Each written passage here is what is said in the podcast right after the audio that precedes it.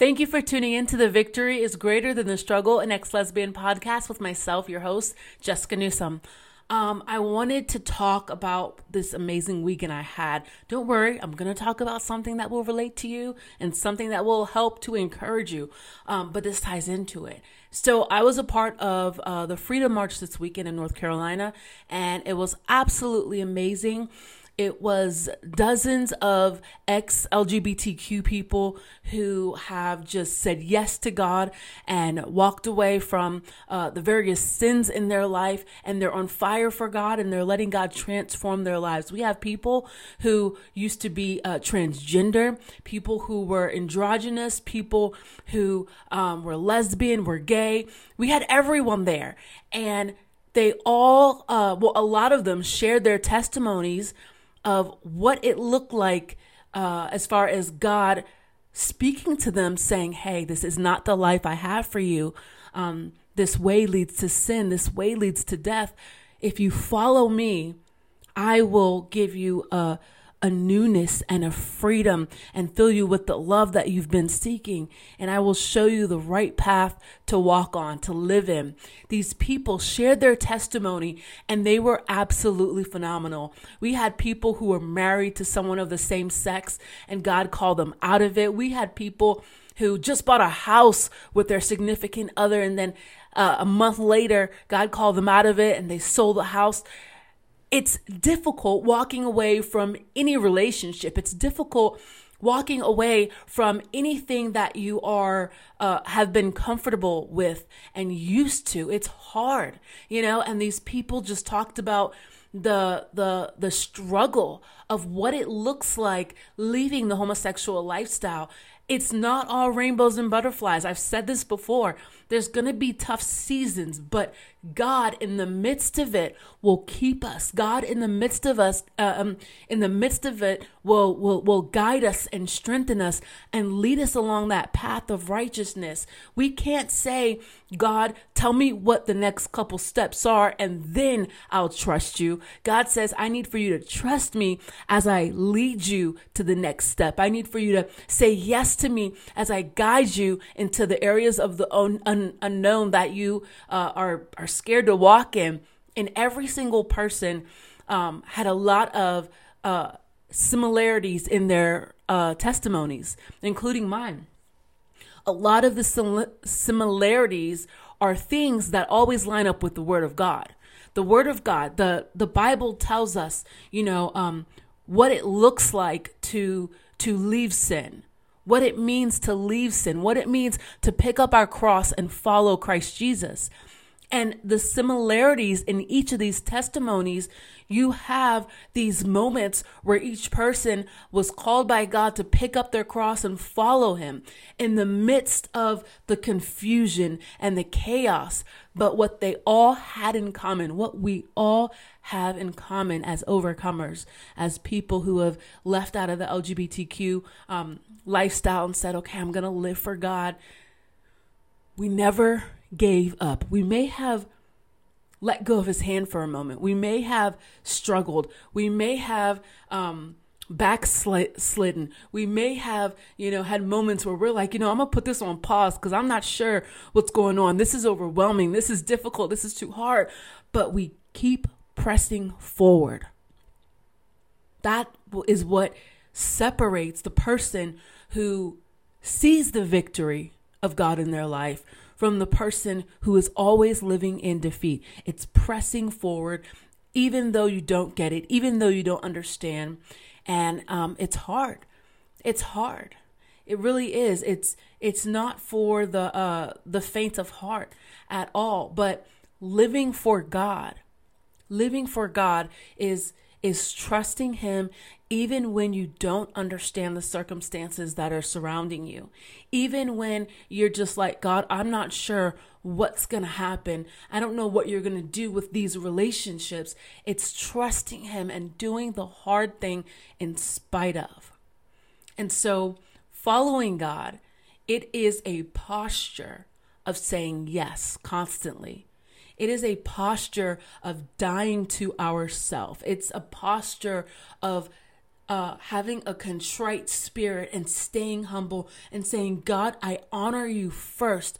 God, I look to you first. God, I submit to you first. God, I worship you first. Before I put anything else in the forefront of my life, you are the one that is at the center right? And anything else you want me to surround you with, okay, that's fine. But God has to always be at the center. But so many times we put everything else at the center we put um I mean, we put our families at the center. We put our spouses, our children at the center. Yes, those things are very important. Yes, the word of God says to make sure that your home is in order, most definitely. But God needs to be at the head. Because if you aren't following God, how are you going to lead those around you and under you? It's impossible. Because if you aren't submitted to something greater than you, higher than you, the omnipotent, omniscient, omnipresent God, then what we are actually doing is we're making an idol out of something else. And oftentimes it's ourselves. I got it. I'm going to figure this out. I'm going to handle this. Um, it's my family, my burden. And when we do that, that weight of, of life, the pressure of the world that we live in, it is so heavy.